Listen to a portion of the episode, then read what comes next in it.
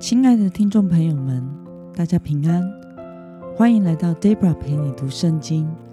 今天是二零二一年十月四号。今天我所要分享的是我读经与灵修的心得。我所使用的灵修材料是每日活水。今天所要分享的主题是焚烧向巴利烧香的房屋。今天的经文在耶利米书。三十二章二十六到三十五节，我所使用的圣经版本是和合本修订版。那么，我们就先来读圣经喽。耶和华的话临到耶利米说：“看哪，我是耶和华，是凡有血肉之躯者的神，在我岂有难成的事吗？”耶和华如此说：“看哪。”我必将这城交给加勒底人的手和巴比伦王尼布甲尼撒的手，他必攻取这城。攻城的加勒底人必来放火焚烧这城和城里的房屋。人曾在这房顶上向巴利烧香，向别神献交酒祭，惹我发怒。以色列人和犹大人从年轻时。就专做我眼中看为恶的事。以色列人竟以手所做的惹我发怒，这是耶和华说的。这城自从建造的那日，直到今日，常惹我的怒气和愤怒，以致我将这城从我面前除掉。这是因以色列人和犹大人一切的邪恶。就是他们和他们的君王、官长、祭司、先知，并犹大人以及耶路撒冷居民所做的，惹我发怒。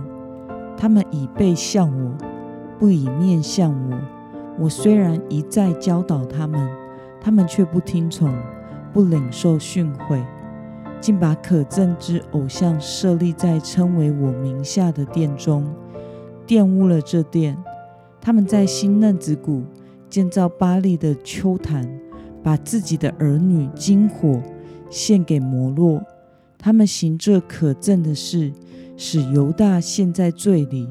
这并不是我吩咐的，我心里也从来没有想过。让我们来观察今天的经文内容。神说要在耶路撒冷做什么事呢？我们从经文中的二十八到二十九节可以看到，神将会透过加勒底人的手和巴比伦王尼布甲尼撒攻取耶路撒冷城，并且烧掉那些曾向巴利烧香的房屋。那么，耶路撒冷受审的理由是什么呢？我们从经文中的三十三节到三十五节可以看到，因为犹大百姓他们都犯下不理会神。背逆神的罪，又把可憎的偶像设立在称为神名下的殿中，玷污了神的殿，并且还做出把儿女金火烧掉献给摩洛偶像的恶行。那么今天的经文可以带给我们什么样的思考与默想呢？犹大百姓为什么在房顶向巴利烧香？并且将儿女金火献给摩洛呢？我想是因为他们试图以其他的力量来满足自己所想要的，就像在台湾，我们的民间宗教信仰求姻缘、考试、平安各方面都会拜不同的神明偶像，有不同的需求就会拜不同的神明偶像。犹大百姓没有单单依靠神而活，而是选择了混杂的信仰，甚至牺牲自己的儿女的性命，去向偶像要求自己所希望达成的。那么，看到犹大百姓为了自身的安危，拜各样的神明，你的感想是什么呢？耶和华神是拣选他们。并且拯救他们出埃及，在迦南地得地为业的神，犹大百姓应该要记得这位创造主的能力，依靠他而活，但很可惜的是，他们却试图以神以外的东西来满足自己的心。如此依靠神以外的其他人事物，在神面前是可憎的行为，不只是没有活出圣洁的生活的能力，也向这位拯救他们的神不忠。那么，今天的经文可以带给我们什么样的决心与应用呢？相较于神，你有没有更加依赖的人事物呢？为了除掉心中的偶像。单单侍奉神，今天的你要下定什么决心呢？我想这是时常很容易发生的事。